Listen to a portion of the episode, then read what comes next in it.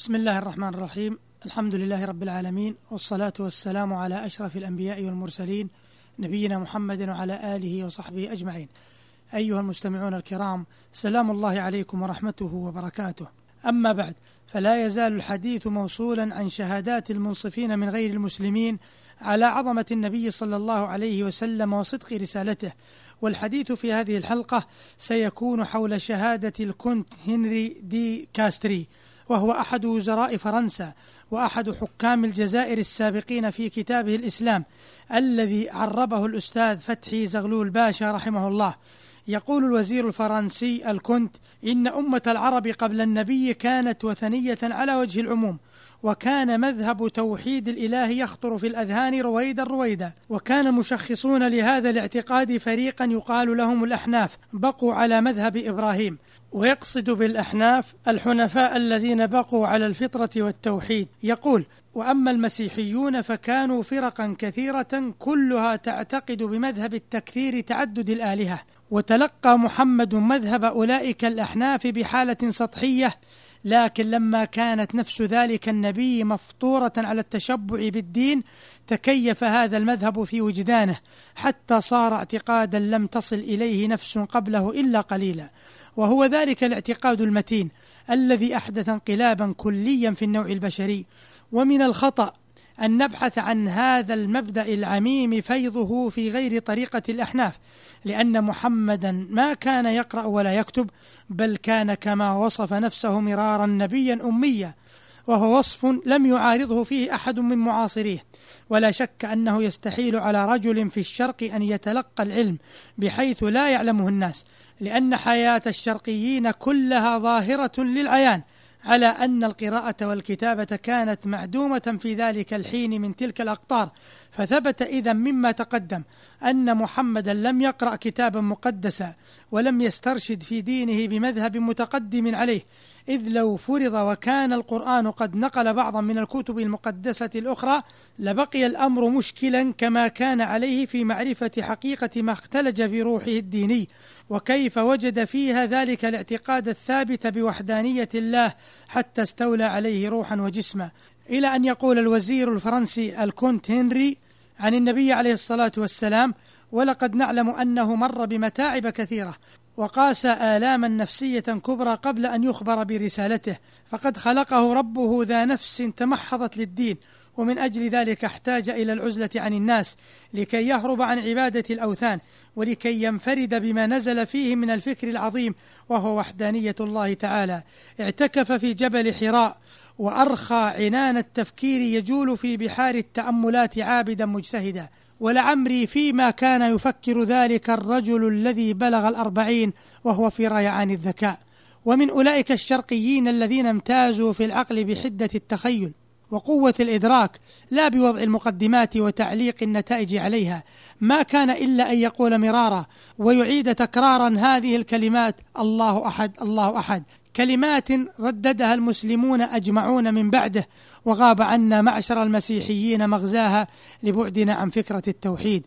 ولم يزل عقله مشتغلا حتى ظهر هذا الفكر في كلامه على صور مختلفة جاءت في القرآن لم يلد ولم يولد ولم يكن له كفوا أحد. وكانت مترادفات اللغة العربية تساعده بمعانيها الرقيقة على ترداد ذلك الفكر السامي الذي دل عليه. ومن تلك الأفكار وتلك العبادة تولدت كلمة الإسلام لا إله إلا الله. ذلك هو أصل الاعتقاد بإله فرد ورب صمد.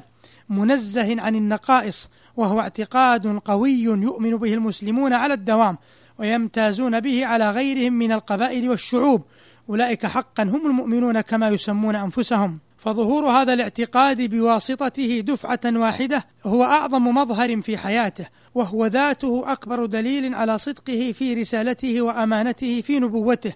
ثم تكلم الوزير الفرنسي الكونت هنري دي كاستري عن الوحي ومعجزات القرآن في بلاغته ومعانيه واعتراف فصحاء العرب بإعجازه وذكر منهم عتبة بن ربيعة وذكر مسيلمة الكذاب وأثبت بطلان ادعائه ثم قال ولو قال قائل إن القرآن ليس كلام الله بل كلام محمد فلا بد لنا على الحالين من الاعتراف بأن تلك الآيات البينات لا تصدر عن مبتدع أبدا خلافا لرأي من ذهب إلى تكذيب نبوته.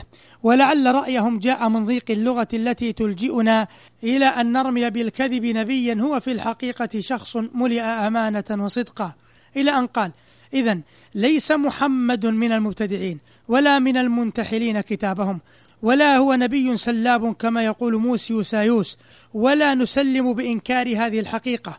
وحينئذ لا عجب إذا تشابهت تلك الكتب في بعض المواضع خصوصا إذا لاحظنا أن القرآن جاء ليتممها كما أن النبي صلى الله عليه وسلم خاتم الأنبياء والمرسلين.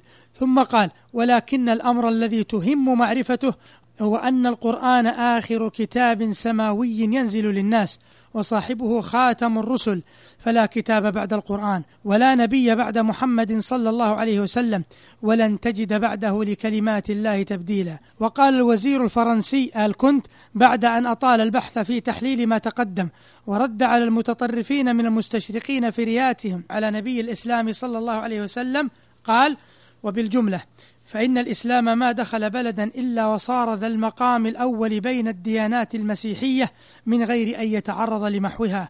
وعلى هذا يتحقق أن الدين الإسلامي لم ينتشر بالعنف والقوة بل الأقرب للصواب أن يقال إن كثرة مسالمة المسلمين ولين جانبهم كان سببا في سقوط الممالك الغربية.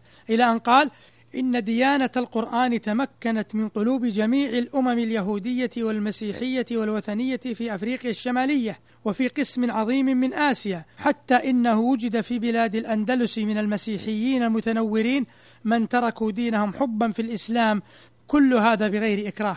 أيها المستمعون الكرام ما مضى ذكره نبذة وجيزة من نظرية الكونت هنري دي كاستري الوزير الفرنسي من كتابه الإسلام.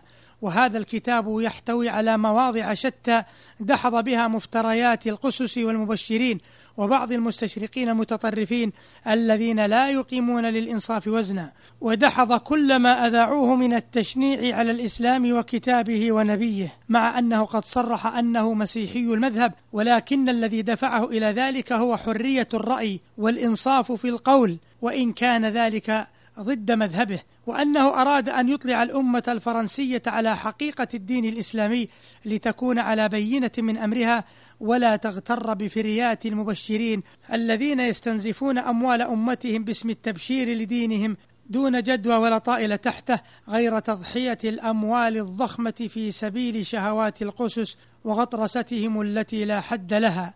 أيها المستمعون الكرام إلى هنا ينتهي وقت هذه الحلقة وللحديث صلة في الحلقة القادمة إن شاء الله. والسلام عليكم ورحمة الله وبركاته.